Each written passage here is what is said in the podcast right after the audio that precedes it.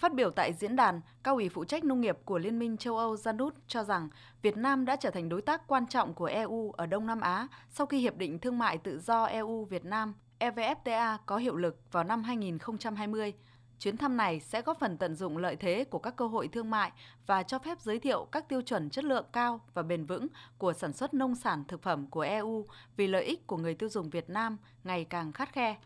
Tại diễn đàn, các đại biểu được thông tin về các nội dung như tình hình thị trường EU và các cơ hội thương mại về nông sản, tiếp cận thị trường Việt đối với các sản phẩm nông sản, khung khổ pháp lý và các bước phát triển.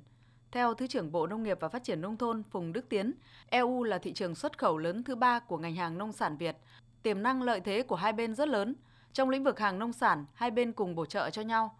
Với thế mạnh là quốc gia có nền nông nghiệp phát triển lâu đời, cũng là đất nước được biết đến nhiều sản phẩm nông nghiệp nổi bật – Do đó, cuộc gặp gỡ giữa cao ủy nông sản châu Âu với Bộ Nông nghiệp và Phát triển Nông thôn sẽ là nền tảng cho một thời kỳ mới, tiềm năng lợi thế sẽ được khơi thông. Hôm nay dự diễn đàn này, thì về phía châu Âu có 50 doanh nghiệp, Việt Nam có 52 doanh nghiệp ở các cái lĩnh vực mà hai bên muốn thế mạnh.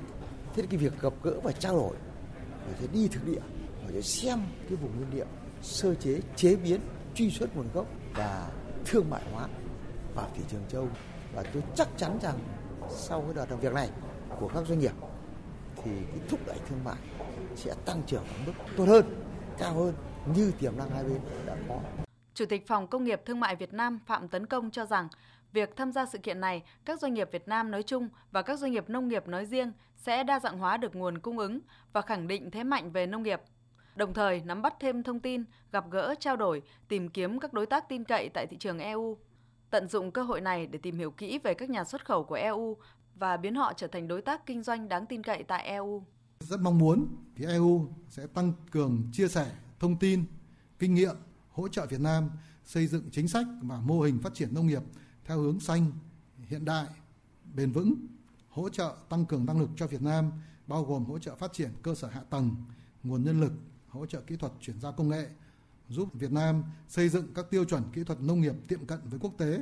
đặc biệt là hỗ trợ Việt Nam trong thích ứng và giảm thiểu tác động của biến đổi khí hậu đối với hoạt động nông nghiệp.